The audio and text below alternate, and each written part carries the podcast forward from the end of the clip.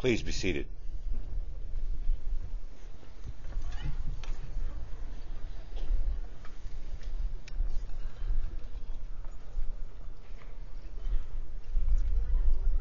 I had a moment this morning that I thought, just because I felt so grand, this might have something to do with me.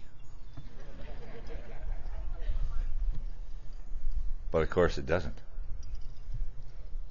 It has everything to do with you. It has to do with your hard work, your commitment, your bravery,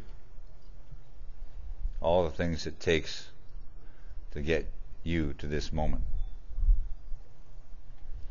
I sometimes wonder about our future. But I was standing on the bridge watching you walk by. And I can tell by the look in your eyes that we have a very bright future.